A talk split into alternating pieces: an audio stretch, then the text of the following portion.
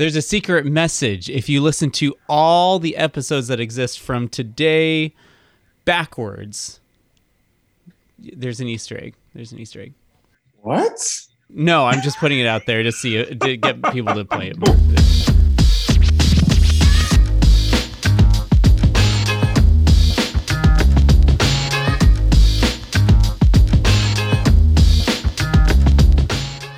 Hey, folks, I'm Dr. C, and welcome to my office hours. Uh, this is part two of my conversation with Mr. Justin Jordan. Uh, Justin, just in case folks are, you know, uh, acting out of sorts and listening to these things out of order, if you would, please introduce yourself for the folks at home. Hi, uh, my name is Justin Jordan. You can follow me on TikTok at Freddy's Roommate, where I talk about nerdy stuff, do a couple lightsaber transitions, and, and, and, fashionable all along, along the way. So, oh yeah, I didn't say that right. All along the way. There we go. Justin is joining uh, Barry and I in our virtual office today. Um, and I, you know, like I said in the last episode, I have Justin on because you know he's uh, he makes really interesting stuff. Uh, I love the way that you talk about pop culture, especially things like we just talked about X Men in the last episode, and today we're talking about Dungeons and Dragons, uh, the pastime of young people who are just damned determined to not associate with normal society.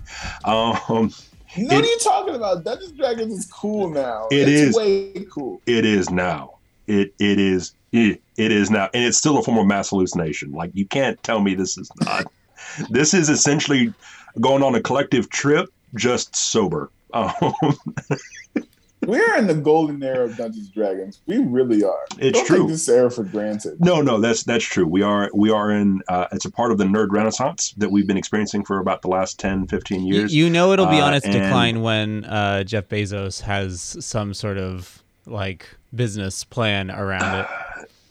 I don't I don't doubt it. Uh, when Jeff Bezos comes up with like fighting pits for the poor, and you get to pick your class before you go in, that's that's how we know we Squid Game. Yeah, Mm, pretty much. Um, so, so yeah, no, it's great because we're this is a, a, height of popularity we probably haven't seen for the game since like the 1980s. Only now with at least 40 percent less racism. Um, so that's a, that's a high number, my guy.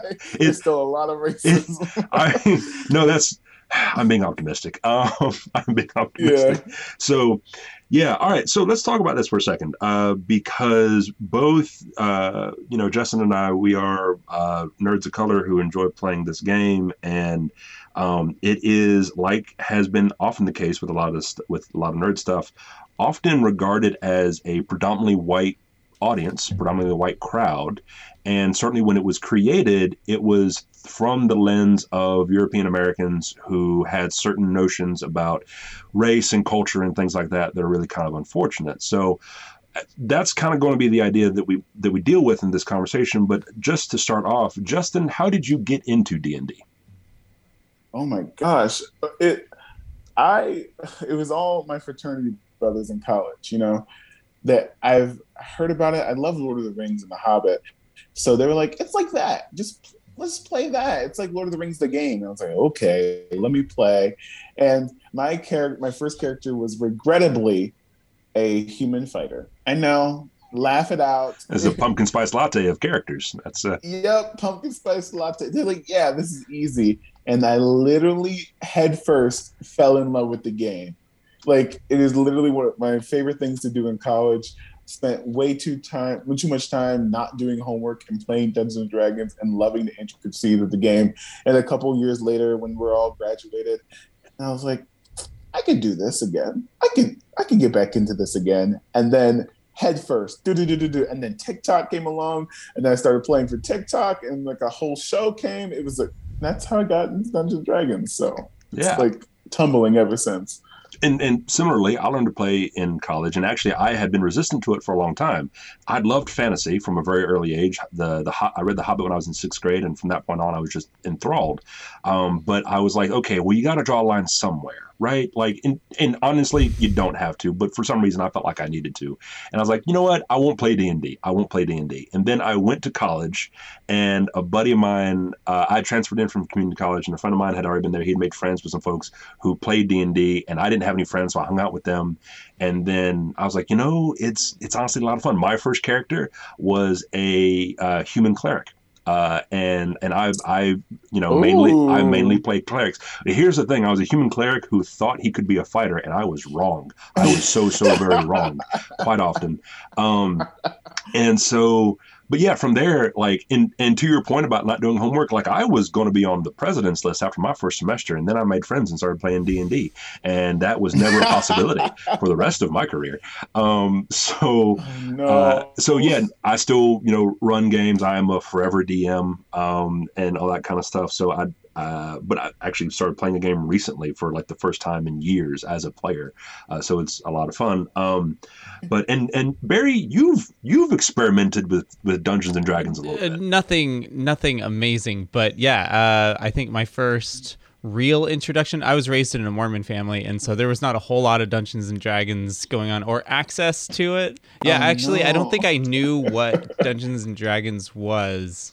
I remember listening as a kid to uh, dr demento sort of funny like comedic thing about dungeons and dragons. I had no idea what he was talking about. I just thought the characters were hilarious but i, I didn't know what he meant by you know he he's going off of the satanic panic sort of occult uh sort of uh, convolution Oof, yeah yeah yeah. work. and and making fun of that hysteria. And but i just didn't know what he was referencing at all. It wasn't until funny enough i was on uh, a mormon mission and uh, someone i was teamed up with uh, he he was into it. And he he was trying to I think he was trying to see if I was like yeah yeah, cool. and and obviously it just went over my head and I don't think he was too surprised about it but um eventually he found another missionary it, uh, who who uh, did D&D and they just spent the whole day together uh doing what what they do but it, yeah anyways I I was invited to to play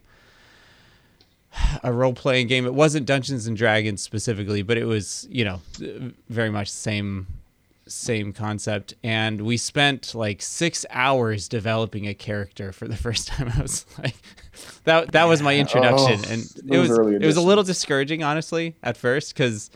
He was like, "Do you want to come over and play?" And I was like, "I've never done it before." He's like, "I'll teach you how." And so I go over, and I didn't learn how to play. We just set up a character. I was like, Yeah, That's the thing. It's never been easier to create a character in Dungeons and Dragons with D and D Beyond. No, and everything. Yeah. Easy. No, that's true. It, I, I was talking to someone about it. I was talking to my brother because I taught my brother how to play, my brother and sister, uh, both of them how to play. And I said, uh, learning how to play now uh, with like fifth edition is like learning how to use a PC.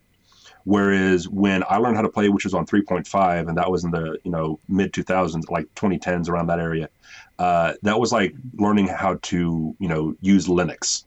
Uh, Oh no. yeah so it's a, it's a, it was a lot less intuitive you would argue over the rules this meant Yeah. this or this meant that that kind of thing and now it's like oh so much so much more Mhm. user friendly um, but so for folks who are not familiar with what dungeons and dragons is outside of a weird thing that the weird kids play in the library at high school it Oh is- wait, in high um, school? no, in high school. Oh, no, I very- remember I Did fell asleep memory? in third period uh, German class, and I woke up during lunch period, surrounded by people playing Dungeons and Dragons. I was like, "What? What is this? What are we doing?" you were co-opted into yeah, the game. it was a good time. It was a good time. um, it reminds me of that time that I accidentally found myself in a group of fairies, but that's a Oh wow! conversation for another day. Uh, Don't know what? Doc. Okay. Okay. We're gonna we're gonna leave that with no context. We're we're just Nothing quite. I, I went to Dragon Con in um in uh, Atlanta, uh, which is if you're not familiar, is Nerd Mardi Gras. It's uh, science fiction, fantasy, Mhm. comic books, all that stuff. Seventy thousand nerds descend onto the heart of Atlanta, and I was there as among that special genre of nerd who were presenting at the Comic and Popular Arts Conference. So I had like I, it's an academic conference at Dragon Con. It was awesome. I, I highly encourage anyone who is who feels comfortable traveling to do that.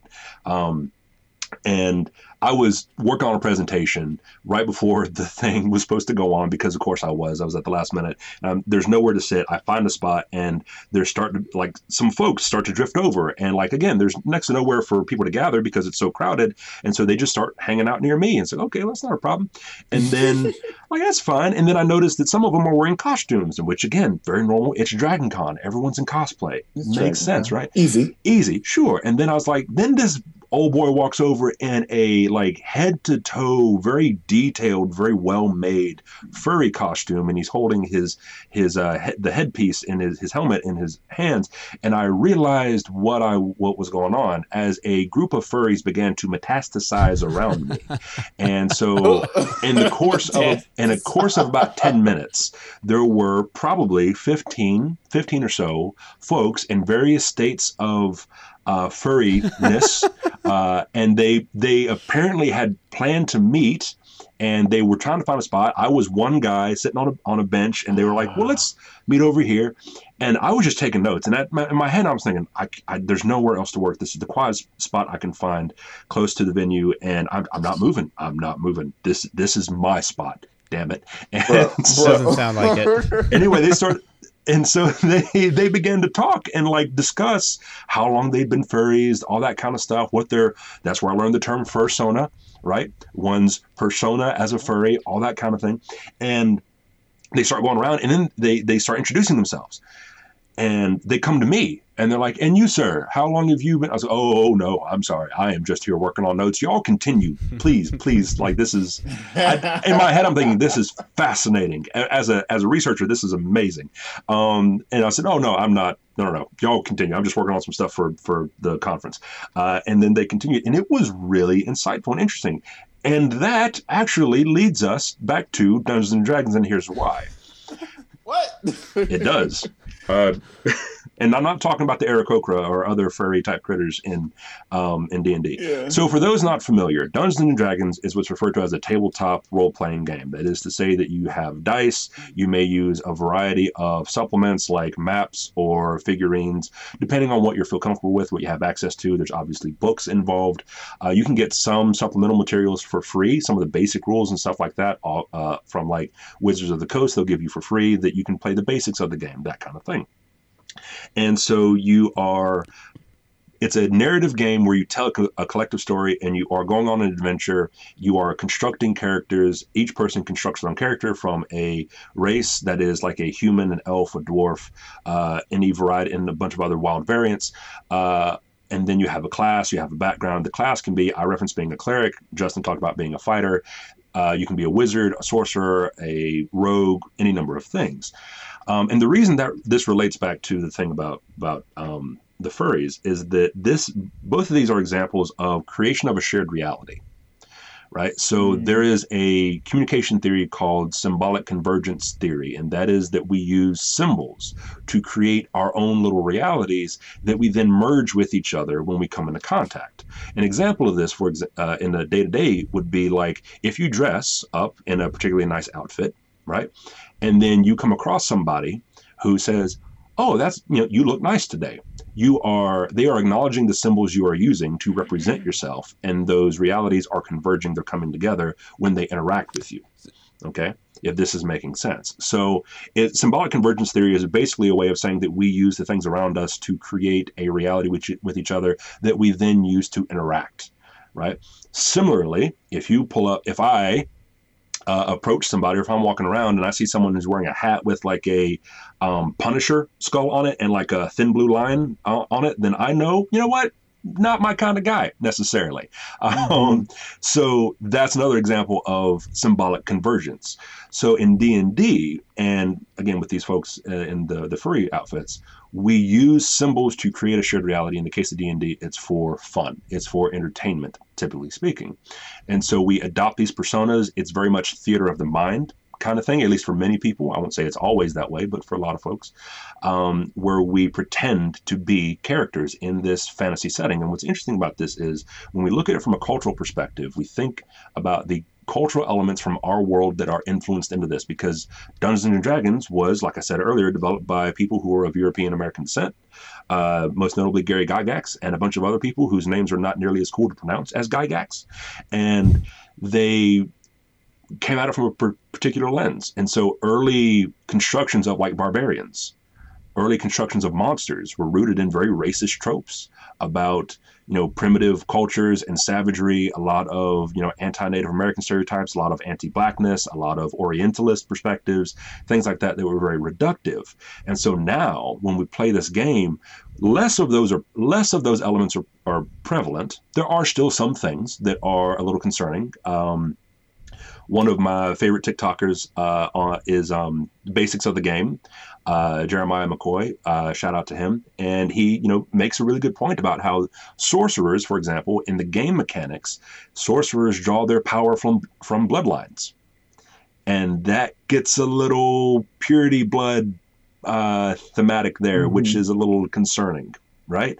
Uh, or we can talk about how races have always have historically up until very recently um, had attributions based off of like you become stronger, you become more intelligent, you become less intelligent, you become more dexterous, uh, based off of whatever race you're playing. And so this idea of race being tied inherently to intelligence or physical ability or things like that is you know part of that race uh, part of that racist underpinning which goes back to the ideas of like for example historically and even still uh, it was commonly thought that black folk experience pain differently than everybody else right? Part of the re- mm. one reason, not the only, but one reason that we have an issue with black women being two to three times more likely to die in childbirth than their white counterparts, even when controlling for all other factors, is that doctors often do not take the physical sensations that black folk are experiencing seriously.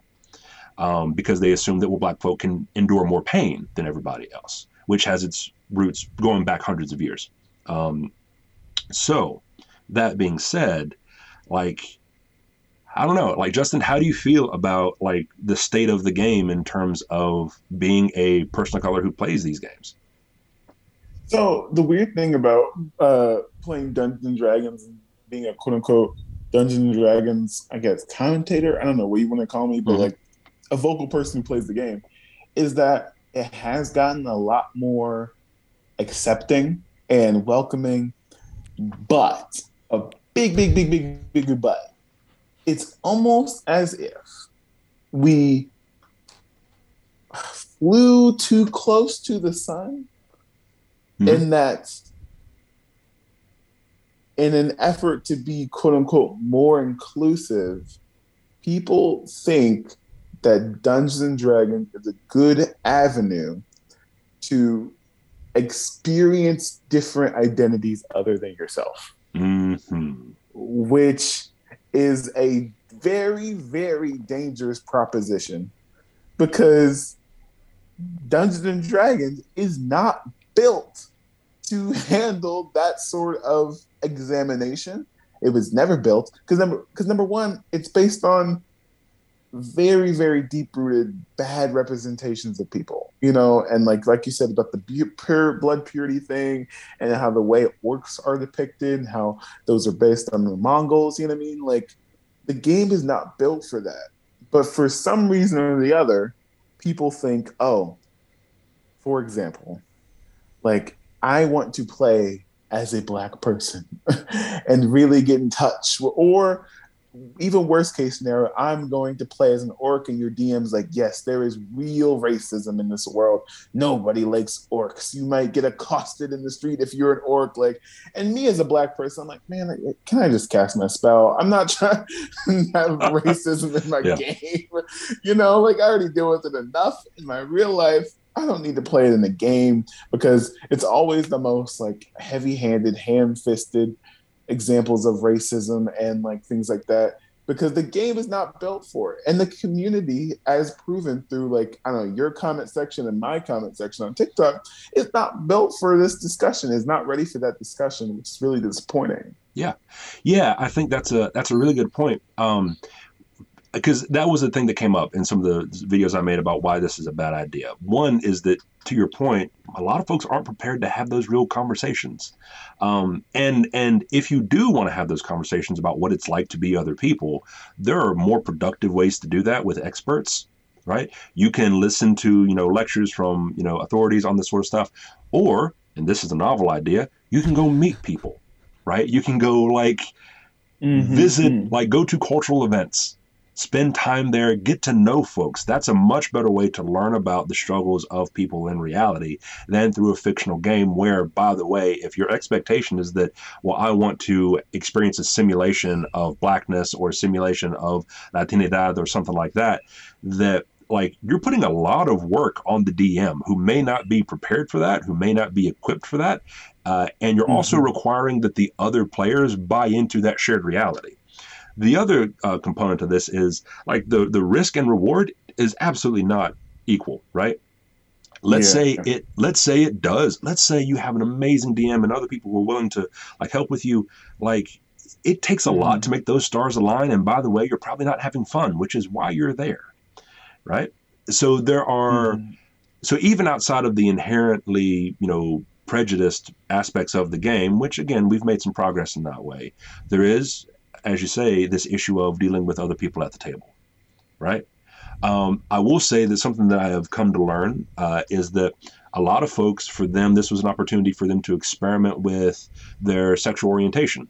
This was a way for them to sort of play out um, maybe feelings that they've had before in terms of how they present themselves in terms of gender or or how they you know uh, consider you know romantic relationships, things like that. And of course, all that kind of stuff.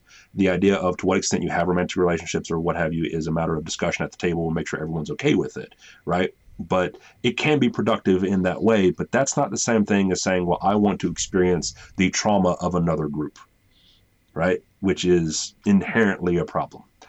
I will say there there was a um, I went to a pitching contest competition or something you know people come up with creative ideas or creative pitches for um, different creative projects and one was a, a, a, group that came up with their own tabletop role playing uh, concept and they had developed quite a bit uh, they even had illustrations of, of some of their characters and things like that. It was really imaginative, really fantastic work. Especially uh, they were they were a bunch of students at the time, and um, it, they had constructed a world that was um, divided by class and species of the different characters, and um, that there were there were the haves and the have-nots based on uh, d- drawn across like these sort of like alien species that had like somehow in the world building mm. coincided with each other, and and now they have a society and uh, it, basically a system of inequality amongst all of them. And I can't remember who I was on the judging panel, and someone on the judging panel said, "So, like, this is an interesting world. Like, it, uh, are you like because like because we live in a world that has systems of inequalities do you see any parallels or are you trying to draw upon any parallels with your game to like build this into a way of commenting on those sorts of things and they're like oh this isn't about inequality like this game is not about we don't ever want and i'm like how can you how like you no your entire world is that like how could you yeah. like try and make a game that is structured around that not be about that like it, that was yeah. to me anyways that was a, a, a big problem with their that was that was the biggest problem with their their world construction. They were trying to avoid these discussions amongst the group or the potential game playing group. Um, when they built an entire game around that, you know, um, and and yeah. I I just wonder like fr- from your guys' perspective, like it if you were in the room with with that student crew who had like developed this game like how, how would you respond to them as they're trying to avoid discussions of inequality while making a game entirely based off of that. Um, it's here's the thing, like there is no system that can accurately depict what it's like to be disenfranchised yeah. by a system. There is no game mechanics that can accurately do that ever. I don't think mm-hmm. history of ever, no matter what it is, you know, because at the end of the day, it is a simulation that can't factor in all the little things like microaggressions and all those things that led up to this point about why people of color feel the way that they do or treated the way that they're treated. And that I hate the phrase like in a vacuum because nothing ever is made in a vacuum because we are all influenced by something or other. So it's impossible to like not think about those things when there is. I, I don't sure. haven't played this game that you're talking about, but there's a statistical or numerical advantage to playing certain races or certain classes in the game of Dungeons Dragons and the game mm-hmm. that you're talking about. So it's kind of like, you know what I mean? Like you can't have you can't have your cake and um, and eat it. Mm. You know.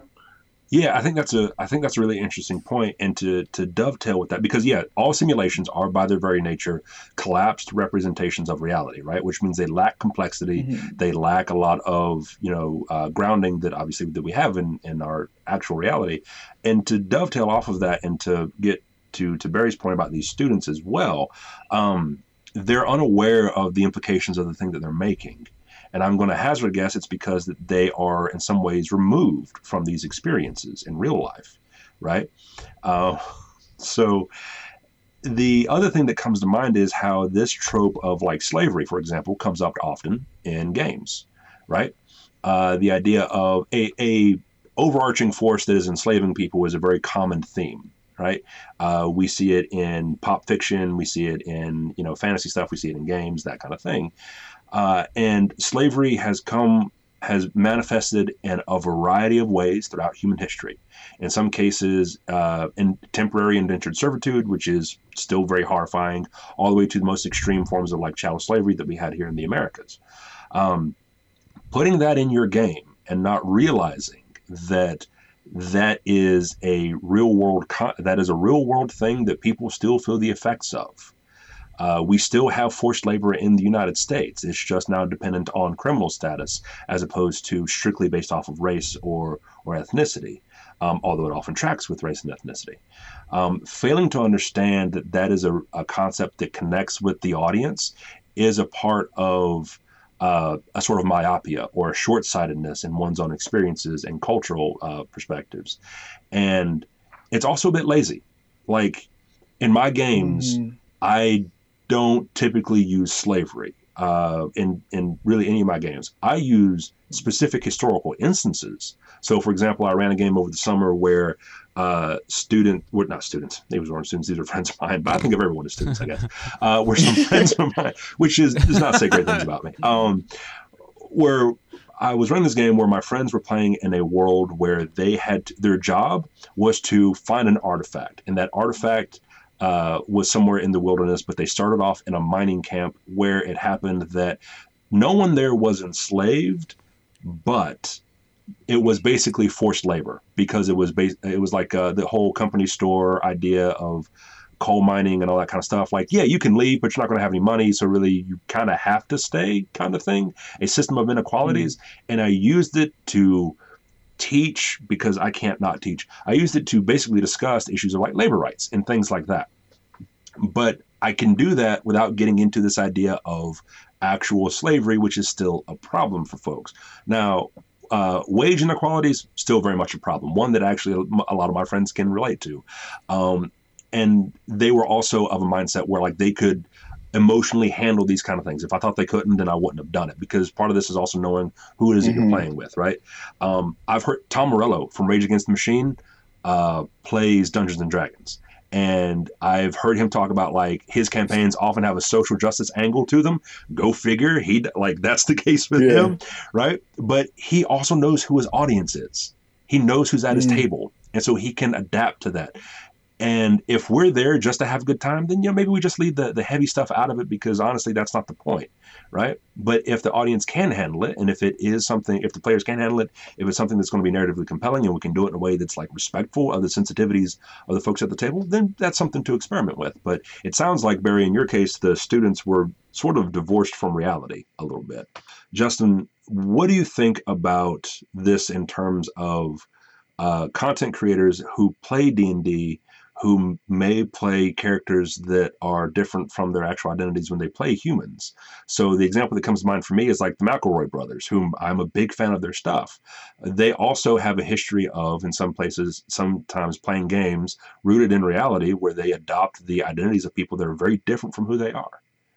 It's I will I will kindly say it is a very privileged position to be in to think that you could accurately depict all of the nuance of some as a, of a person of color or someone in that demographic you know? That's that's a lot of hubris that you got going on.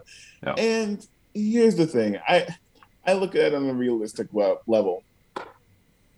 Can it be done respectfully? Maybe. Maybe. But in a collapsed reality setting like you were talking about you are painting with broader strokes and when we're in those situations where we kind of have to improv or we have to kind of rely on things that we know about those people, more often than not, mm-hmm. we rely on stereotypes. Mm-hmm. And we fall back on those stereotypes when depicting those people. And that's not fun for anyone, you yeah. know? And it's very dangerous when you have someone as big as them making those decisions because people will follow suit and people will think that that's okay. And they won't be as nice and they won't be as good or respectful as them you know? Yeah. and and that's the danger of it. Even if they press all the like perfect cultural buttons and they do everything why can't someone of that culture do that? Why does it have to be you? Ask yourself, why do I have to play as like a black person? Yeah. Sure. And what am I imbuing those stereotypes and what like my internal thoughts into that character is kind of a reflection about what you think of black people. If I see another white person playing a black person, that's a reflection of what they think about black people On in a level, weird yeah. way. Yeah it's it's dangerous. Yeah, and and it's worth noting a couple things that come to mind um, because I I'm a huge fan of the the McElroy brothers. I, I love what they do, uh, but to your point, um, they try to go about their stuff in a very respectful manner. And I'm not going to say that I give them a pass because I don't think anyone is beyond reproach. And certainly anyone human can make a mistake. And I would suggest that their representations are at times rather collapsed and uh, a lacking of complexity that's appropriate for assuming that kind of role. Um, it's also there's also this aspect of like you know I they have a certain amount of goodwill with their audiences because they're known for being, generally speaking, well intentioned and good hearted people. That being said, to your point, there's also that secondary effect of who is inspired by this stuff, right? Who's inspired by this and what are they going to do? Because we understand that from a mass media perspective, there's always a ripple effect. Small time content creators who will try to do the same thing, who, as you said, are not nearly as well intentioned, are not nearly as respectful, and who are going to err in some pretty rough rough ways. And unfortunately, there's an audience that will want to consume that media because that reaffirms certain perspectives that they have about these other groups that are bigoted and prejudiced. So there's always that consideration as well. And the other thing is we need to draw an important distinction here. I think uh, because this came up in one of my my comments uh, sections as well, and that was, well, what about video games where you play characters that are from you know different mm. uh, races and stuff? And I think of like Skyrim. I love Skyrim uh, you can play characters that are ethnically coded as different than Norse humans, right? So you can play the Norse. You can also play uh, the Redguard, who are coded as like um, Arabian uh, or Persian, uh, that kind of thing. It's also worth noting, though, that the character decisions are a part of the game. Now that in and of itself yeah. requires scrutiny. That needs a honest assessment of whether or not they're falling into stereotypes. But that takes a lot of the decision and control out of the hands of the person. You do have options, but those mm-hmm. options are pre-scripted, as opposed to making something up on the fly and that being a aspect of like what your own internal cognition says about this particular group that you're trying to represent. So there is a meaningful distinction there, although every video game that that has a cultural aspect to it needs to be carefully considered. Um, I just downloaded a game uh, off of Xbox uh, Gold that's uh, I think it's called Mulaka, which is about um, the Tarahumara that are a native indigenous group to northern Mexico, uh, made by a Mexican video game developer. But that doesn't mean that they got the representation right. And so as I play through it, it's one of those things that I'm going to try to keep an eye out for, as far as you know what mm. whether or not there appears to be stereotypes or things like that. Um, because it has the potential to do a lot of good things, but also the potential to be unfortunate, for lack of a better term. I bet it'd be a lot of fun to play a game with like a licensed therapist as the DM. oh no, no, I'm not ready to unpack that. No. like no, no, like yeah, okay, uh, okay. This this uh, this long this long sword does one d8 damage, but the psychological wound is going to be bleeding. No. Psychic damage. I take a feat. Uh, you know what? Summon, summon childhood familiar. It's your imaginary friend. I want to play with both of you one day. Just you wait. Yeah. You know where Ohio is. You I do. how to get here. I do. And actually, and I come up to Ohio from time to time. Uh, I got uh, my wife's family's up there um, in Columbus, and so you know, I. No way. Yeah, yeah, yeah. Uh, so we we come so we come up there a few times a year. Oh my gosh, we gotta make this happen. Barry, you can yeah. come too. Great. Uh, yep. I'll, I'll I'll stow away in the trunk of his car when he when he goes and surprise.